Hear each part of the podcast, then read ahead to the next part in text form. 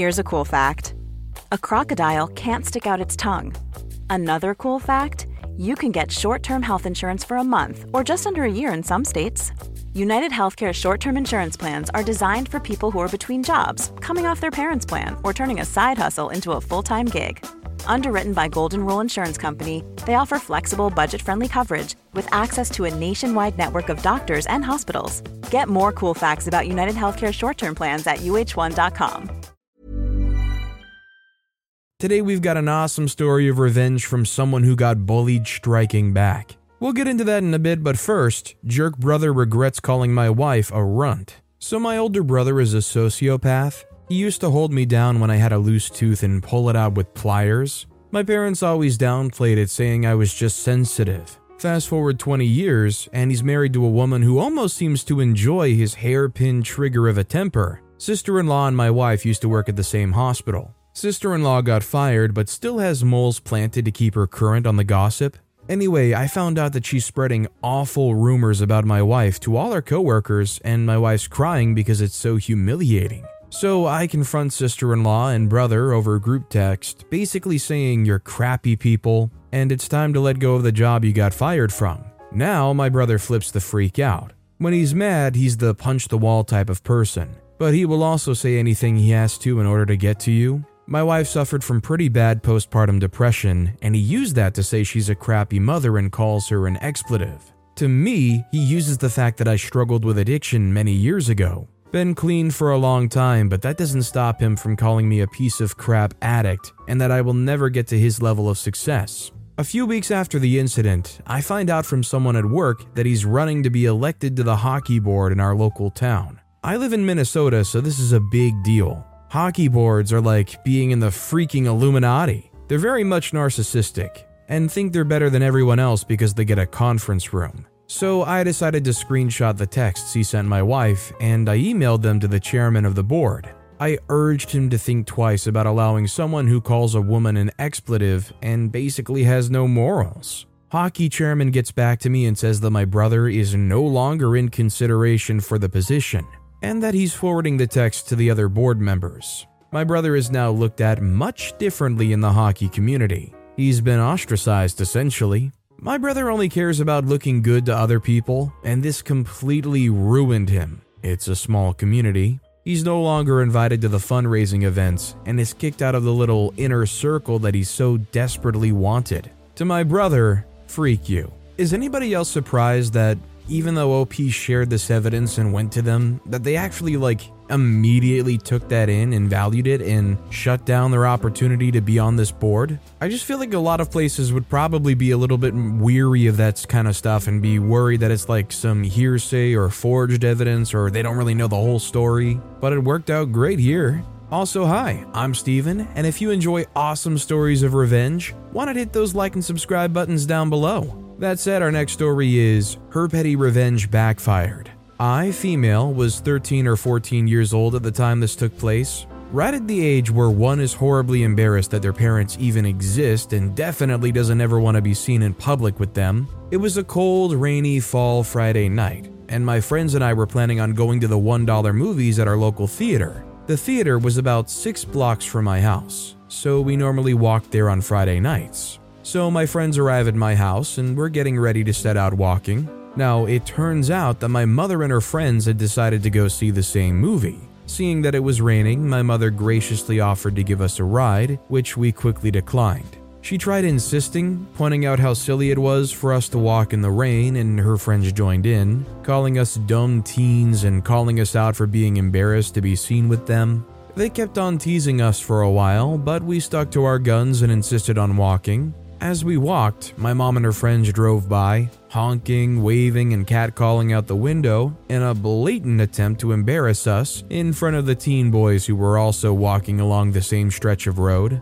A plan began forming in the back of my mind. So we get to the movie theater, wet and bedraggled, get our tickets, and head down to the front rows of the theater. Out of the corner of my eye, I see my mother and her friends way up near the back row, but I'm determined to pretend like she doesn't exist in front of my friends and various cute boys who also happen to be there. My mom realizes that I'm purposely ignoring her existence so she gleefully decides that she's going to show me a thing or two. She stands on top of her seat and calls out across the theater in a sickeningly sweet, cooing voice, Hello, OP, while waving both arms above her head to get as much attention as possible. I turn to look at her, smile sweetly, wave back, and without missing a beat, yell, Hi, Grandma! My mom turned bright red and sat her butt right back down in her seat. We've laughed over this story many times in the years since, but my mom says she's learned that day to not poke the bear. I just love how quick this is. This is one of those comebacks that is so good in the moment that, like, most of the time, you don't ever have a comeback like that, and you're in the shower later on thinking about the situation, like, oh, I could have said this, oh, I should have done that, that would have been so good. Our next story is Cut Down Our Tree. The property manager would like a word with you and a check. So I'm single again after three years. This is relevant because my ex boyfriend enacted his own petty revenge by cutting down the willow tree where we first kissed. We had ducked under the branches, forming a sort of yellow green umbrella, almost completely blocking out the rest of the world. It was an incredibly romantic moment, and I think more than anything else, I'm mad at how that was ruined for me by his crappy move. I forwarded his text bragging about it right to the property manager of the fourplex we lived in. But that's not the petty revenge, or at least not all of it. A couple of weekends later, I saw him out in the garden with a bunch of tools. He had some kind of roto tiller thingy that he used to get rid of the stump, a pickaxe, shovels, etc. I learned later that in lieu of being sued and or arrested, the landlord made him clear off the remains of the old tree, excavate the stump, and plant a new willow tree in its place. I assume he had them pay them some money as well, but I have no way to confirm. So the petty revenge, after an entire day of grinding, picking, digging, hauling dirt, etc., he got pretty mucked up. Being the idiot that he was, he decided to come up and ask if he could shower off before leaving, and I said, you can quote me on this, freak no. And so my jerk ex had to put his mud and sweat covered butt into his pristine Dodge Ram something pickup that he treats like it's made out of cotton wool and needs to be kept in plastic sleeves like a rare Pokemon card. I watched his lame attempt at putting newspaper down on the seat, only to drop a thousand F bombs after he noticed the newsprint rubbing off. It didn't make up for the loss of a beautiful tree or how he poisoned one of the best memories I had of our relationship, but it helped to confirm that dumping his bud was the right decision. 1 million percent. If somebody is that torn up about things that they're willing to cut down a tree just because it has a memory attached to it, you definitely know you dodged a huge bullet. I mean, that is just insane and honestly kind of sad because a poor innocent willow tree was cut down here. This next story is Won't Pay Me Fairly? Good luck on Black Friday. Reason for the revenge. Many moons ago, I worked at a store that was not the best place to buy electronics. I was in the cellular sales area selling cell phones by the seashore. Now, I don't like to brag, but I was really good at my job. I had worked at Radio Shack for several years before selling phones, and I knew all the carriers, all the hardware, everything like the back of my hand. So, coming into that store, I had three years' experience. I worked there for three more years. Over that time, I'd become the fix it guy, I would fix broken accounts, I would solve complicated issues. Geek Squad would seek me out anytime someone ventured near their area with a phone. I trained 12 employees, my assistant manager, and my direct manager, all on how the systems worked and how to sell phones. It was during October of my third year that I became aware of something. I was making ever so slightly less than the new hires I'd been training. Obviously, I did take some issue with this, I had well exceeded my job's roles and description and was frequently acting as de facto manager for my department because my manager would ask my opinion on all phone related issues and would immediately enact that opinion. So I decided to make a reasonable ask. I was at the time making $15 an hour. The new hires were making $16 an hour. The highest pay for my job role at the time was $17.50 an hour. I decided to ask our GM to put me on the high end for my job role. I wasn't asking for a promotion, I wasn't asking for anything in excess of what I should logically be making. Paul, the GM, is what a human would be if one were to be crafted entirely from cardboard. He had a monotone voice, and I had never seen evidence of him having emotions in the three years I worked for him. So I asked Paul, name not changed, to put me on the higher end of the pay scale, and I laid out my case. One, I was making less than the new hires despite three years of tenure. Two, I had trained all the new hires, my assistant manager, and my manager. Three, I was a valuable asset to the team since I knew every nuance of my job. I have long since forgotten the specific words, but I will never forget how I felt. Paul spent 15 gosh darn minutes walking me around the circumference of the store, making a multitude of excuses as to why they couldn't pay me fairly, as well as a multitude of platitudes as to why I should be content with what I was getting. Truth be told, I had tuned him out by minute two of his monologue and was already internally planning my revenge. The revenge? My revenge was simple I quit. As you may suspect from the title of the post, I quit the day before Black Friday. I spent the rest of October job hunting, and I made sure I had interviews lined up.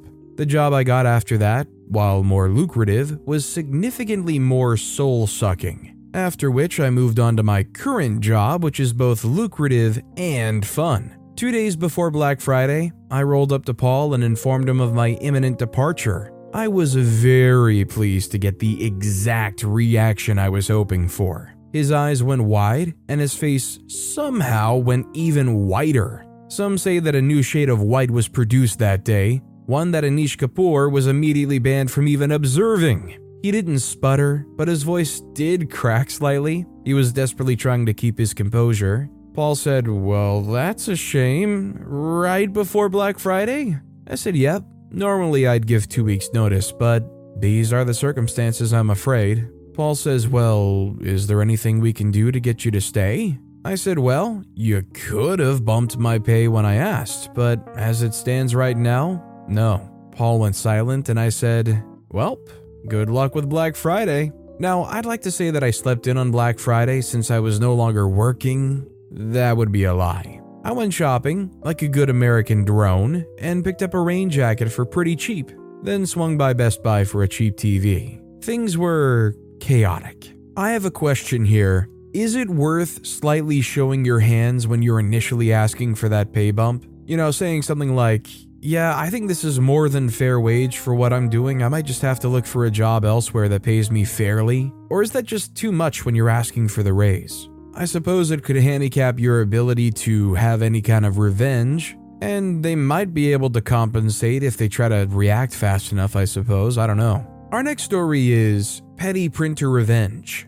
I used to work in an office with Gary, who was the absolute worst. He hated that I was female and 10 years younger, but was technically his superior, and took every chance he got to avoid having to do things for me. He dragged his feet on anything I gave him, and if I asked for something by a certain day or time, he would complain to his boss since he essentially saw us as peers. Eventually, I stopped giving him anything but the work I absolutely couldn't do myself, but he still hemmed and hawed about it until someone higher in the food chain reiterated that yes, he did in fact need to assist me with whatever totally appropriate request I had just made. Our office had one of those gigantic standalone printers, but I was the only one who thought to look up the manual online and understand it. So every time Gary and I were each printing something, I would knock his print job down in the queue I once overheard Gary explaining to our department head Bill that he couldn't do anything because the printer was down, so I quickly reset it. When Gary and Bill looked at it again,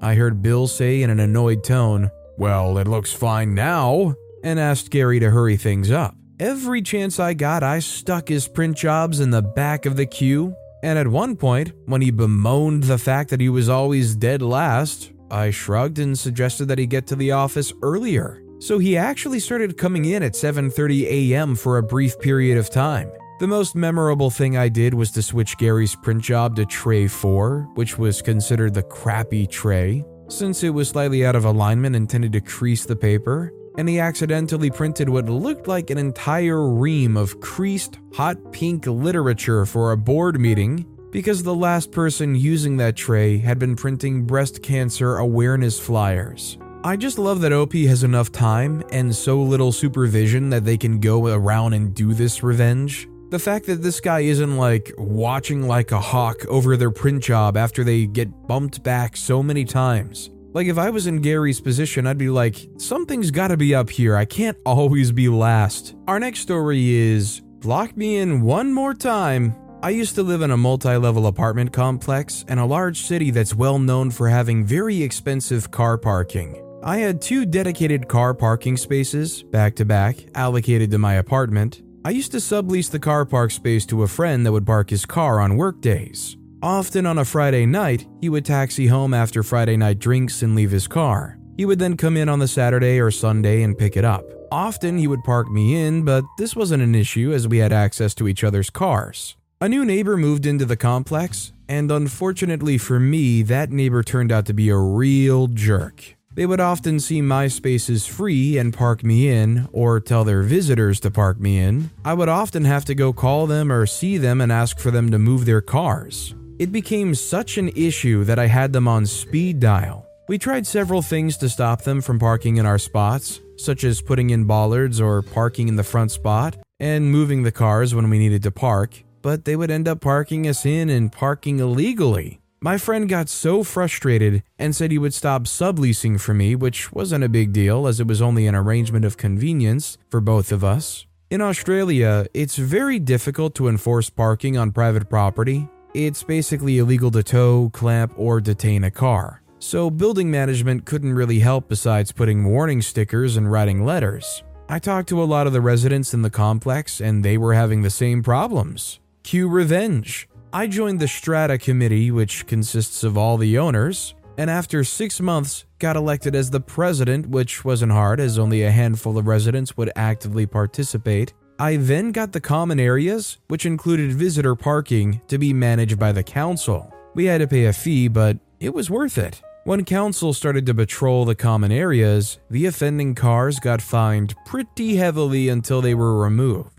I saw at least five tickets, each approximately $250, on three of the cars. In addition, one of the cars wasn't even registered and was ticketed for abandonment and eventually removed. This didn't resolve the private car parking issues, so I had bylaws drafted that if residents let visitors into the private car park instead of using visitor parking, their access would be reassessed.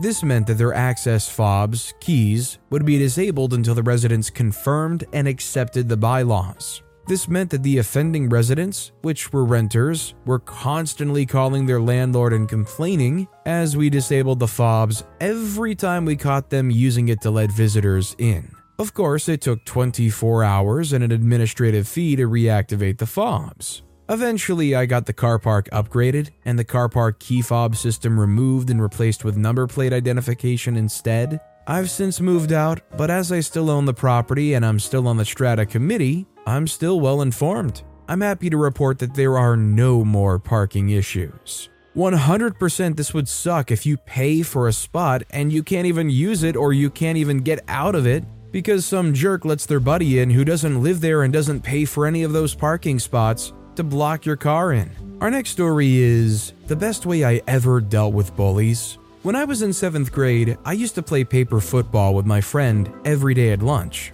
You know, the game where you flick a triangle of paper between the goal posts made by your opponent's fingers? Well, this pastime was inevitably noticed by a couple of bullies that had been troubling me for years. They began to steal our football each day. This happened for multiple days in a row.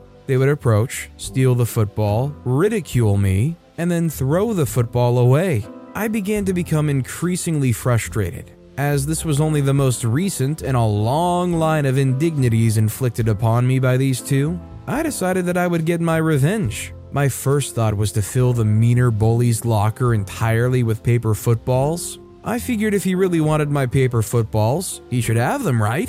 That night, I enlisted my mom's help, and we spent several hours folding paper. It quickly became apparent that my original plan was overambitious the sheer volume of paper that filling an entire locker would require was more than we had on hand, to say nothing of the time and effort it would require. Still, by the time we were done, I had a lunch sack full of faux sports paraphernalia. The next day, I sat across from my friend as usual and placed the sack on my lap, out of sight under the table. We began our game, and right on cue, the bullies pounced. I didn't react to the theft. I merely reached into the bag on my lap, retrieved a new football, and resumed play. They stole that one too. So I pulled out another one, which they stole.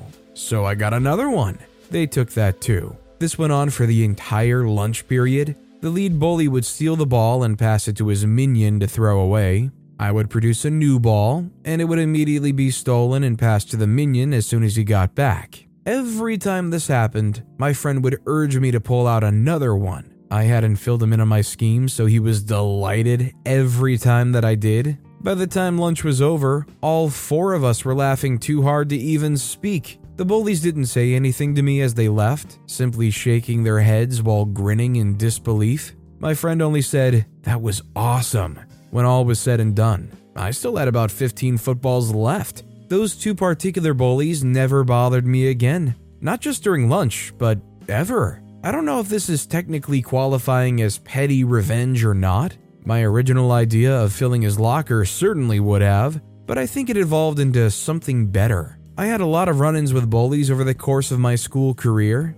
I came out of top in very few of them. Still, this is one instance that I'm most proud of myself for, and I hadn't ever told the story. I hope you enjoyed it. I don't have a story that involves bullies, but this story reminded me of a time in school when I was a kid where I sat at the back and there was this double length table. Two kids could sit at it, and it had two perfect, I guess, cable management holes on the upper left and upper right of the table. And for some reason, this table also had a wall on the very end of it away from us, so it became the perfect playing field for us to crumple up a ball and play paper soccer. Just trying to flick it into the opponent's goal, but you had to be careful because you didn't want to flick it too hard and send the paper ball flying off of the table and make the teacher notice. You also had to pray that if you got it into the cable management hole, that when it hit the ground, it didn't go like bouncing away. Our next story is There's a Call for You. Walstead University, in the days when mobile phones were new and we still used the one payphone in our hall of residence on the ground floor,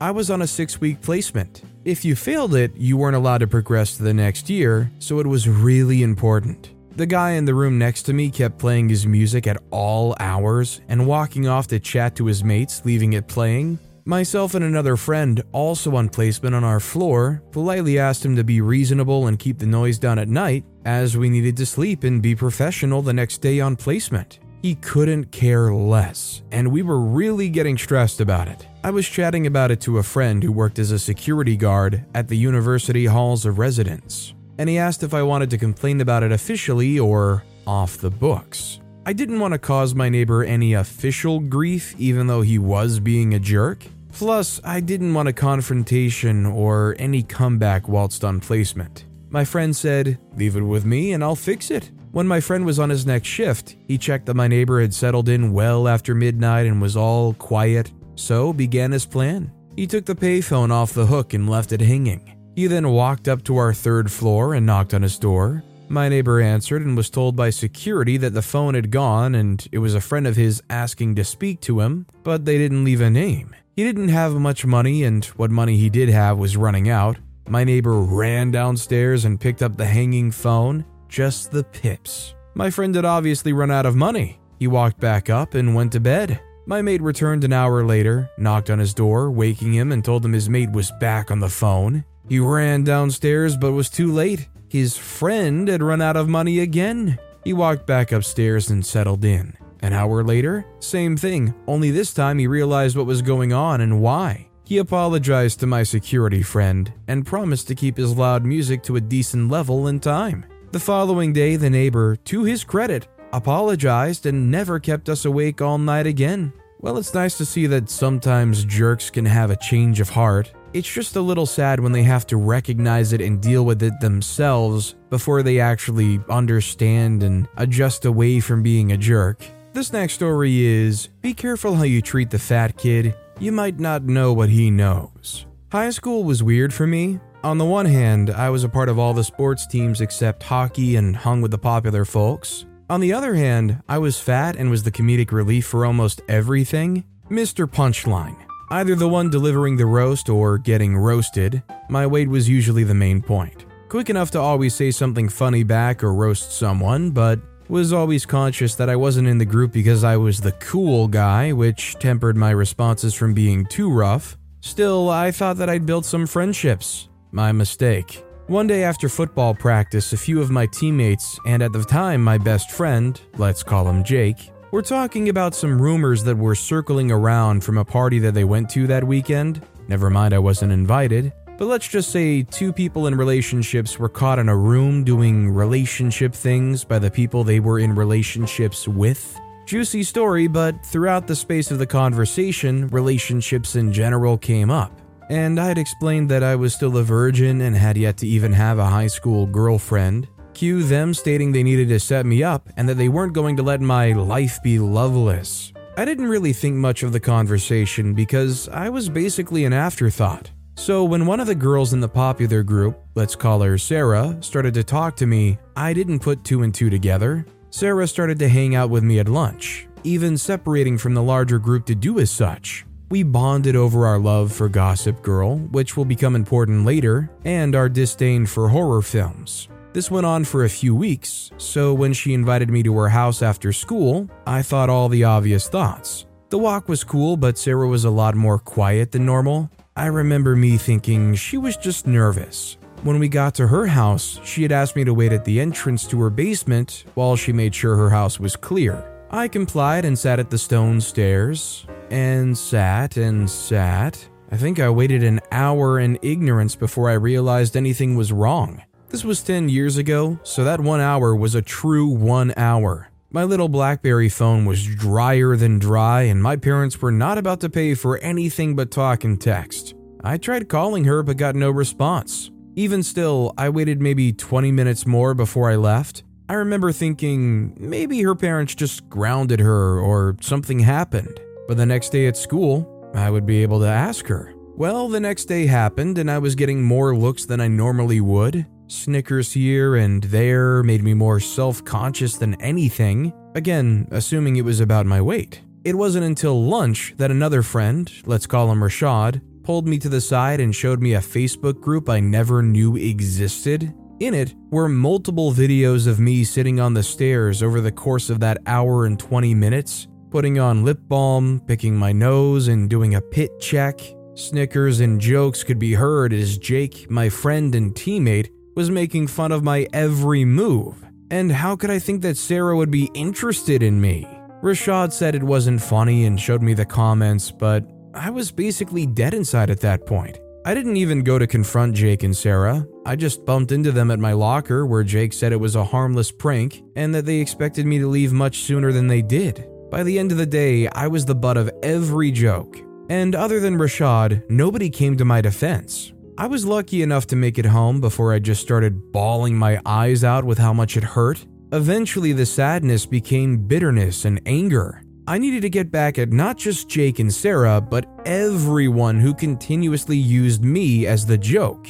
I just didn't know how to do it. Funny enough, I'd rented the whole six seasons of Gossip Girl from the library, and in the middle of watching it, I came up with a plan. I took a pen and paper and wrote down every single piece of gossip I knew, and I knew plenty. Being a fly on the wall in popular groups, you would be amazed at how loud secrets could be told, and how many didn't know who was listening. Two weeks later, the Crapbalker Twitter post went live with Jake being the center focus. He was getting tested for an STD not many people knew about, and that he definitely didn't want to be public knowledge. The football star had been around, and when that went live, chaos ensued. It only took his absence and a few girls' conversations, and now it was confirmed. He came back a few days later, and when he was, he was getting those same looks I'd gotten with him being the butt of the joke. I loved every second of it. He went on a warpath trying to find out who the Twitter page belonged to, but because only a few knew about it, he never assumed me. A few days later, and a few more posts, and the crapwalker was the talk of the school. Pregnancy, infidelity, you name it. If it was gossip and would get a reaction, it was up. Don't know if everything ended up being true, but a good majority of the people in the know could confirm themselves. It had even leaked into other schools and whole cities apart where copycats for other schools popped up. Nobody trusted nobody for a while, and instead of jokes made about me, The focus was the gossip and the dirt people were doing or a part of. Eventually, the gossip ran out and it became a roasting page before it was taken down for bullying. But for maybe about a month, that page was the only thing high schoolers in my area wanted to talk about, all because a fat kid was joked on. I wouldn't really say that I was really bullied in school, but like, I was the kind of person. Life is full of what ifs, some awesome, like what if AI could fold your laundry? And some, well, less awesome, like what if you have unexpected medical costs? United Healthcare can help get you covered with Health Protector Guard fixed indemnity insurance plans. They supplement your primary plan to help you manage out of pocket costs. No deductibles, no enrollment periods, and especially no more what ifs. Visit uh1.com to find the Health Protector Guard plan for you. Quality sleep is essential. That's why the Sleep Number Smart Bed is designed for your ever evolving sleep needs. Need a bed that's firmer or softer on either side? Helps you sleep at a comfortable temperature? Sleep Number Smart Beds let you individualize your comfort so you sleep better together. JD Power ranks Sleep Number number 1 in customer satisfaction with mattresses purchased in-store. And now, save 50% on the Sleep Number limited edition Smart Bed for a limited time. For JD Power 2023 award information, visit jdpower.com/awards. Only at a Sleep Number store or sleepnumber.com. Storytime is sponsored by BetterHelp. Nearly everyone at some point in their life will struggle with their mental health, whether that's something stressful at work, in a personal relationship, or something else. I know that I really struggled with anxiety in my early 20s, and therapy was a massive help for me. That's why I'm a massive fan of therapy and today's sponsor, BetterHelp. If there is anything in your life, big or small, that is negatively affecting you, get it off your chest with BetterHelp. It's an online therapy service that, after finishing a small questionnaire, will match you with a licensed therapist, where you can book appointments that match up with your schedule at any place or any time. And if you feel like you're not bonding with your therapist, you can switch at any point for free. Also, therapy isn't just if you're struggling with mental health. If you're looking for guidance or ways to improve your social skills, life, or relationships, it's a great judgment-free way of doing that. Get it off your chest with BetterHelp. Visit betterhelp.com slash storytimepod today to get 10% off your first month. That's betterhelp, H-E-L-P dot com slash storytimepod. That hated almost any attention, so when you have attention on you that is definitely making you the butt of any kind of joke, especially because of your appearance or who you are, you absolutely despise it, so I can't blame OP for wanting their revenge and doing what they did here. I'm just surprised all these people went around blabbing all these secrets out loud enough for OP to pick up on it. I mean, these people just lacked any awareness. A car is on fire. Someone had posted about people parking too close to them in garages, and it reminded me of this story. I think it fits here. I was at the grocery store a few years ago with my then infant, whose car seat was located in the seat behind the driver. When I got back with my groceries, some jerk had parked their car so close to mine that I could barely squeeze through, let alone manage my way with my baby's car seat. So I took down the license plate number and car info and went back into the store and asked to speak to the manager. I said I was concerned because the car had smoke coming out of its hood, but no one was around. The manager put a call out on the intercom with the car info and the apparent fire under the hood. I went back outside and watched as a woman ran out like a bat out of heck to check on her car. I asked if she was okay, and she said she thought her car was on fire. I said, Oh, how strange. Good thing it isn't. Hey, while you're here, mind moving your car so I can get to my side? You're parked a little close. She was apologetic and did, still phased by the announcement, probably. I'd like to think that she realized later on that it was probably me who put in the fake announcement. Honestly, I think this is a pretty good revenge. I don't know if I would have the confidence to be able to go forward with it, but I mean, it's pretty darn effective, right? I'm just surprised that like nobody else was like rushing out to check on it. When you say a car's on fire in the parking lot, I feel like just about anybody that might be in that parking lot, or maybe even some employees that maybe have access to a fire extinguisher, would be like making a mad dash. Even just like spectators wanting to come take a look at it, right? That said, our next story is I forgot to pack them. Sorry. This feels like a petty revenge to me and wanted to share A few years ago, I went through a divorce. It ended because he was cheating on me and still denies it. The affair partner and him were married and had a baby less than a year after our divorce, so you tell me. He was also emotionally abusive. To be fair, he has a lot of mental health problems, and I hope he's doing better, just as long as I'm not around him. A few years before that, though, we moved my grandmother from another state to live with us so I could care for her. My grandfather had passed about two years before that. One of the things he left behind was this very pretty glass mixer and shot glasses, like what you'd see at a bar to mix drinks, that had some gold decorations on it. My grandmother didn't care if she kept it, so my ex asked if he could have them. She said yes. I really like them too, and they belong to my grandfather, and that means a lot to me. I was very close to my grandfather, and his passing was very hard on all of us. Everyone loved him, even my ex loved him. Anyways, when we got divorced, he came and got a lot of his stuff. He asked me to pack some of it so he wouldn't be in my home longer than necessary. He then asked me to pack the mixer and glasses. At first, I said sure, but the more I thought about it, the less I wanted him to have them. They were my grandfather's. They're very fragile, and packing them would have to be done carefully, and they could still break if one wasn't careful. And to be honest, I don't trust him to not break them on accident, so I kept forgetting as I had no way to pack them properly. Inevitably, he had gotten 99% of this stuff, and it was basically understood that everything left was mine, and I never packed them. He had asked me a couple of times, and I made excuses. Been four years, and they're still proudly displayed in my home. Way I see it, it's payment for what he put me through, and in my honest opinion, they were more mine than his. Petty? I think so, absolutely. But oh well, I'm content. Yeah, in this situation, I think OP has honestly more than enough right to keep those. I mean, it was their grandfather's, and if that means a lot to OP, why should they have any guilt about keeping it for themselves rather than giving it to their ex, who wasn't even related to the person who originally owned them?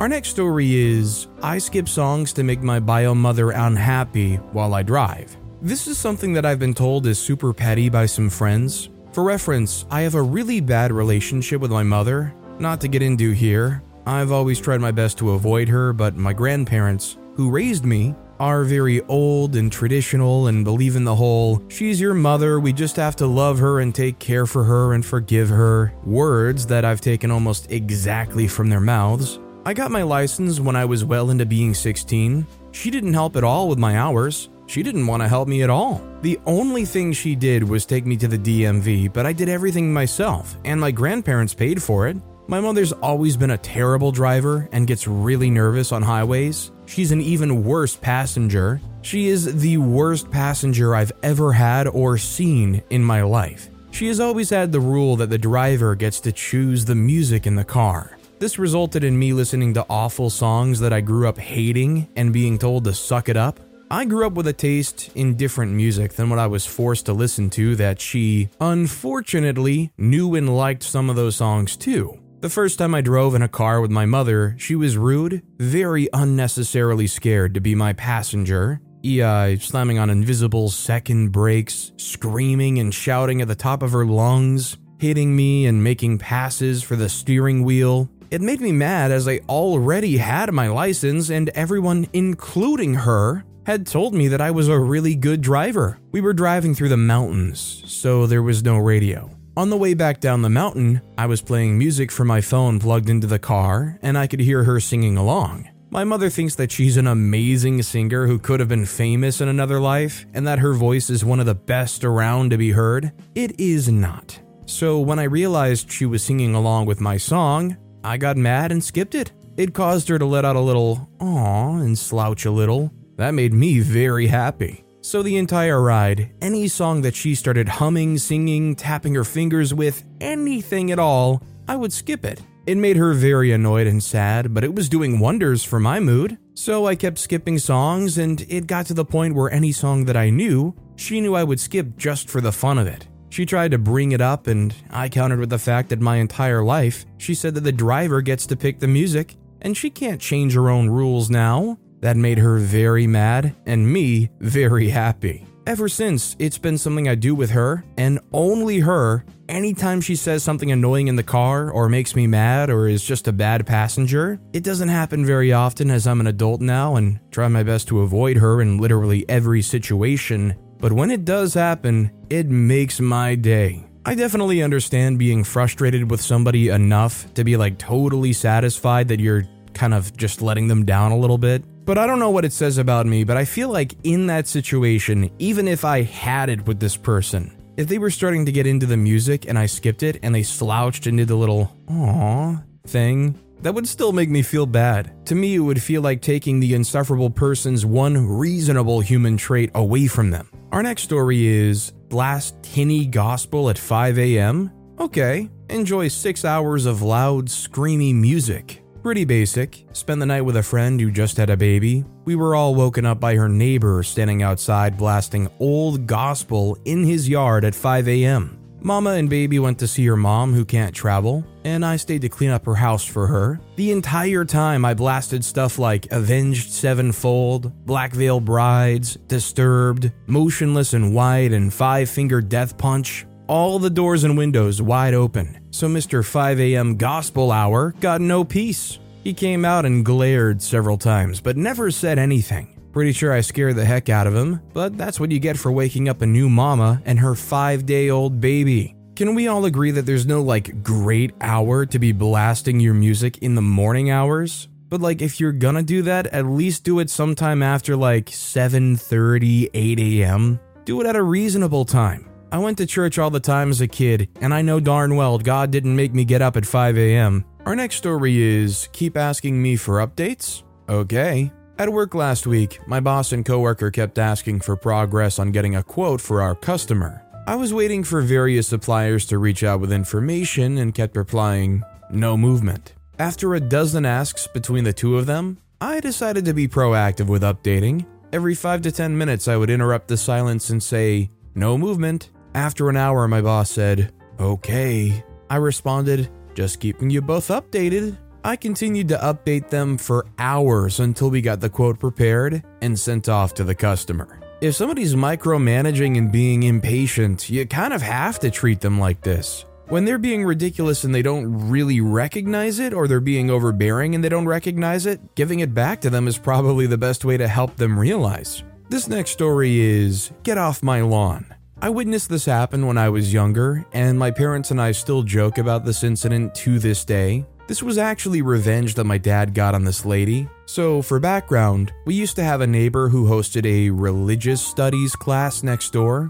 This wouldn't be a problem, except she herself admitted that it was more of a glorified babysitting service out of her house. That is irrelevant here, though. There was this specific mom who would constantly come to pick her kid up 30 minutes early and let her five year old run in our yard in front of our house. Besides the obvious safety concerns with the kid climbing our tree and not knowing his family, the kid had a tendency to walk up to our dining room window and terrorize our dog through the glass. My dad went out one day and asked her to stop letting her kid on our property and politely informed her that there was a playground within sight of our house that was for the community. She apologized, and my dad went back in the house. Not five minutes later, she let her kid go back onto our front yard, and her kid continued the terrorizing of our dog. My dad again went out and more sternly asked her to leave, this time pointing out her child was making our dog freak out through the window. She apologized, but once my dad went inside, she let her kid continue once again. My dad had enough and decided this was a perfect opportunity to water our lawn.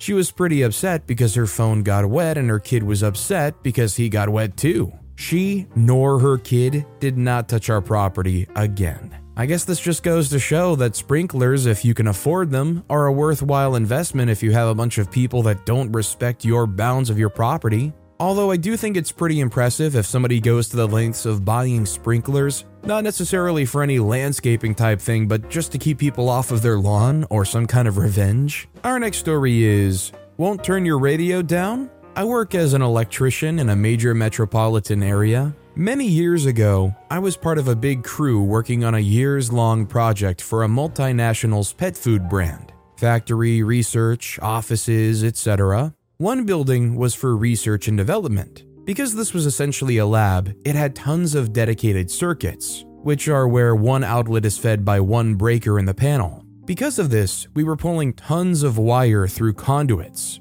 Full days spent pulling bundles from point A to point B. Of course, all the other trades were working on their own things as well, and we all got along fine, except for the floor guys. They would plug a radio in and crank it up while they worked. Most days nobody mind, but when we were doing wire pulls, you need to be able to hear the guy at the other end of the pipe.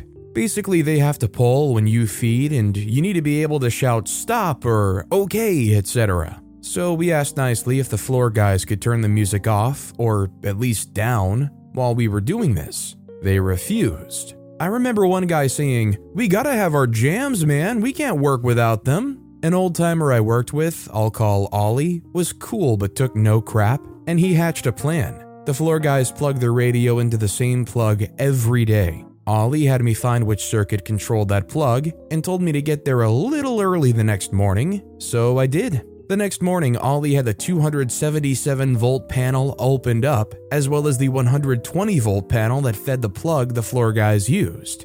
And we jumpered a wire from the 277 volt panel to the plug they used for their radio, basically feeding more than twice as much electricity to that outlet. My job was to watch them and let Ollie know when they had tried to turn their radio on, and to make sure no one else tried to use that plug. A few minutes go by and the floor guys show up, plug their radio in, and turn it on. No sound comes out, but some smoke sure does. I hightail it back to the electrical room, and Ollie and I quickly put everything back to normal. A couple minutes later, one of the floor guys finds us and tells us that the plug isn't working. Ollie grabs a corded drill and heads over to it plugs it and fires up the drill and says, Seems like it's working fine. Maybe your radio's busted. And as he heads back, I hear him say, Let's see if you can't work without your freaking jams. We finished our wire pulls in blessed silence, and that radio never worked again. Whether you're working on the job site or you're just commuting in public, can we all kind of agree that people who loudly play their music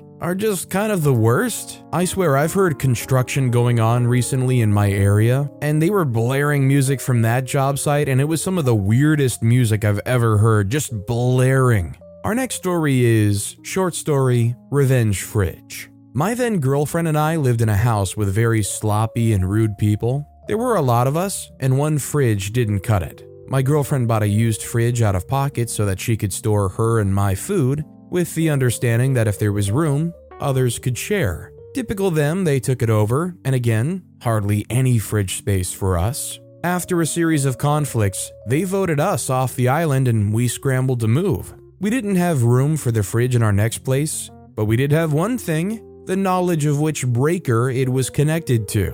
These are people who couldn't duct tape a brick to a stick. They wouldn't be investigating the breaker panel. I don't think they even knew where it was. So once the truck was packed, a quick visit to the breaker panel, and goodbye to hundreds of dollars worth of their food. I just find it incredibly concerning that all of these people are living on their own in a place where they don't even have the concept of a breaker panel. I mean, okay, I could understand enough not knowing exactly where the breaker panel was, but to not think to maybe look for it and understand that the plug in the wall right there isn't working, they've got a lot to learn on top of learning to respect other people's space. Our next story is She's Bankrupt, I'm Debt Free. About six years ago, my former partner of six years and I broke up, and I started to realize all of the things I had normalized were actually abuse. Instances of gaslighting were all too prevalent. Even one instance where she gaslit me about what gaslighting even was.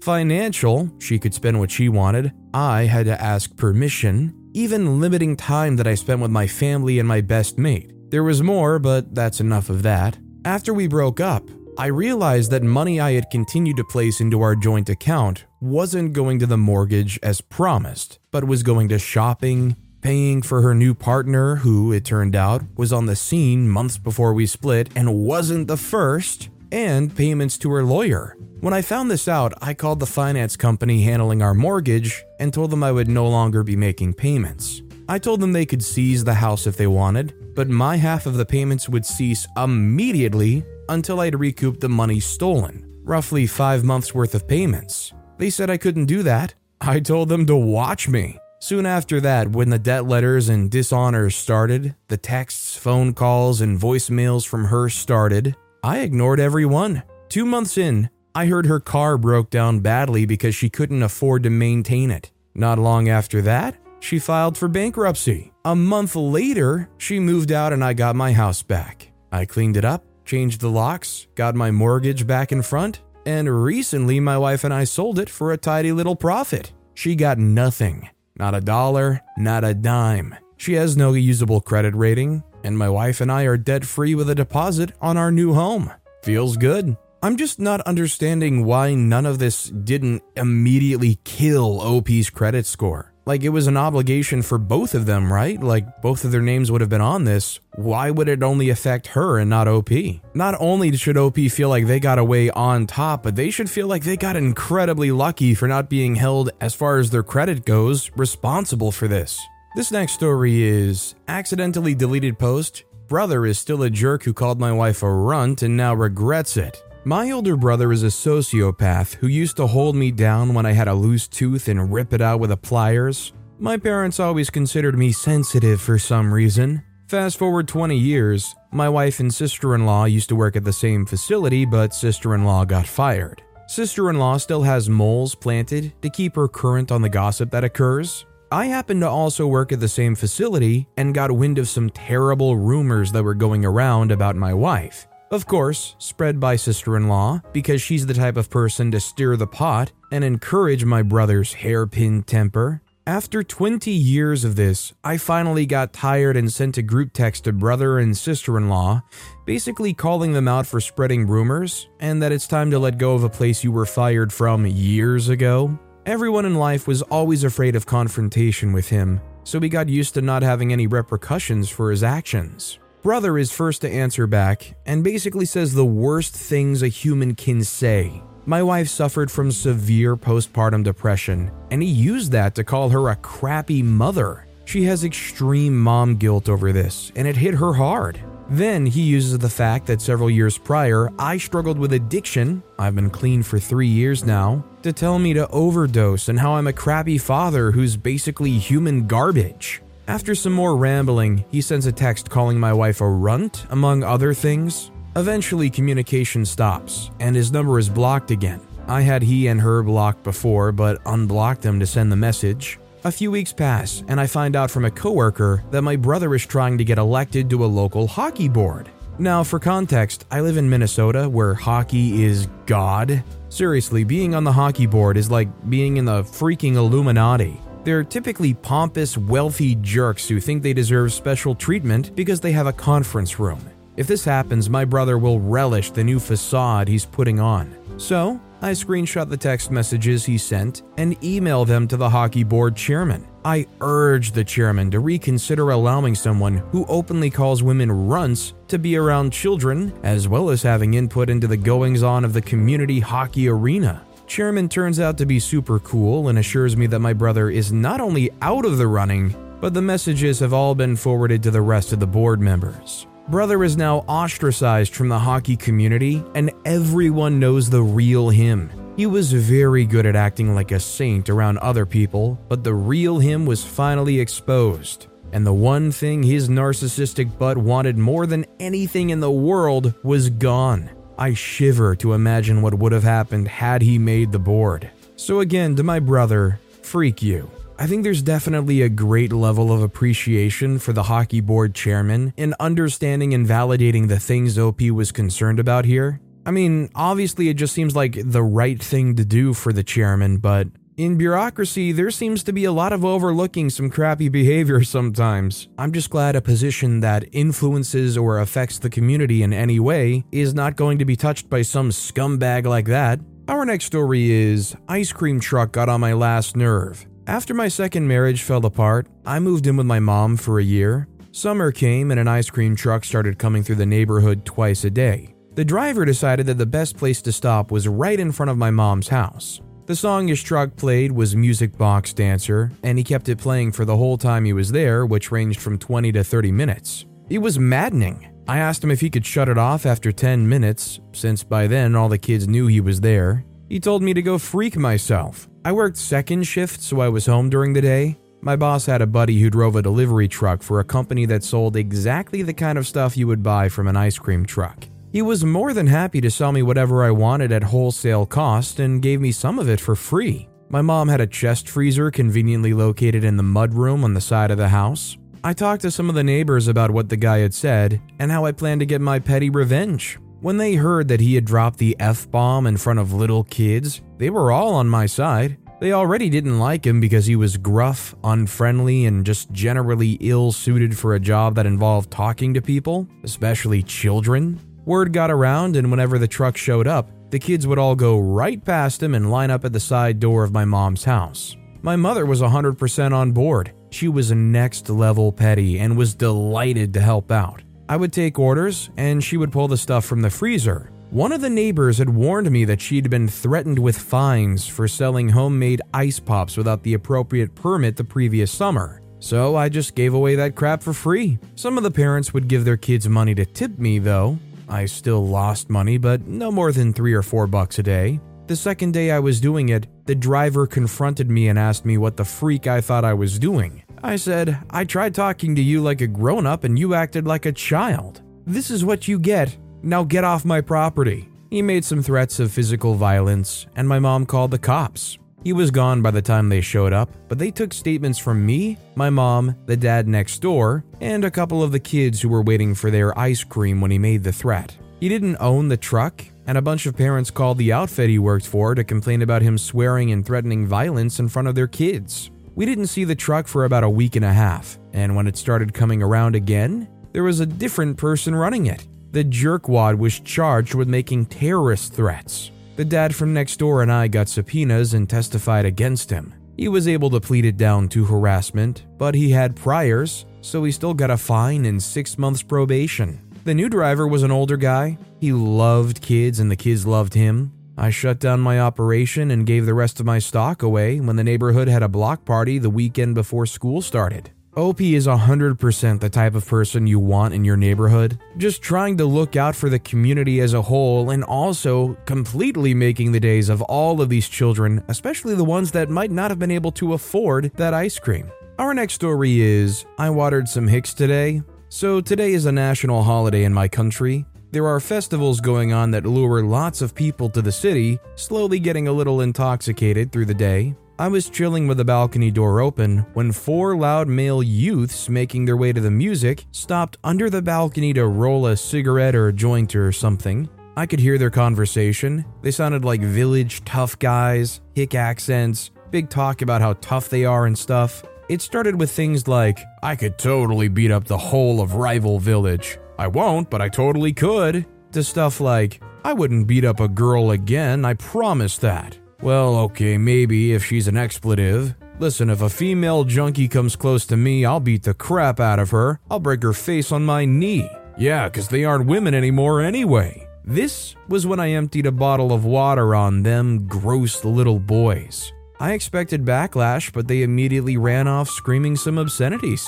Yeah, sounds to me like they're all bark and no bite just kind of flexing themselves up all around amongst each other, but if push comes to shove and something went down, they'd probably run for the hills then, too. This next story is if you want to back into a parking spot, just do it. Don't blow your horn and aggressively tell the people behind you to pass by first. Pulling into work this morning, I was behind a car that was obviously going to back into a parking spot because of the way she positioned herself and the fact that her reverse lights came on. I politely waited on her to make the maneuver, but she just sat there. I waved and smiled at her and told her to go ahead and back in. She blew her horn at me for a long time and aggressively waved me to drive on. I could see her mouth form the words, You stupid jerk. So I pulled into the space she was about to back into, got out, and told her good morning as I walked by. I just don't understand what this lady's problem was. Was she like too embarrassed to do her parking job with an audience? Was she like afraid that she was going to mess up because somebody's watching or something? I don't know. But with that being said, that's all the time we have for today. Now, if you want to hear another awesome revenge story, check out that video on the left. Or if you missed my latest video, check out that video on the right. That said, I'll see you all next time with some more stories. Acast anbefaler. Mit navn er Anders Morgenthaler. Over for mig sidder Roald Bergmann. Vi har lavet en ny podcast, der hedder Dopaminklubben. Og Dopaminklubben er en klub, hvor ADHD er fucking sjovt, og hvor det griner. Det behøver ikke at være super alvorligt. Vi er skide trætte af alle de der podcasts, der forklarer mig nederen der. Vi gør grin med vores ADHD. Mulig ADHD. Ja, vi udreder mig, fordi nogen siger, at jeg har det. Jeg ved det ikke rigtigt, det finder vi ud af. Vi har i hvert fald lavet vedmål. Ind og lyt til Dopaminklubben. Hver uge udkommer vi. Der laver vi sjov og spas med at have den her vidunderlige dopaminmangel.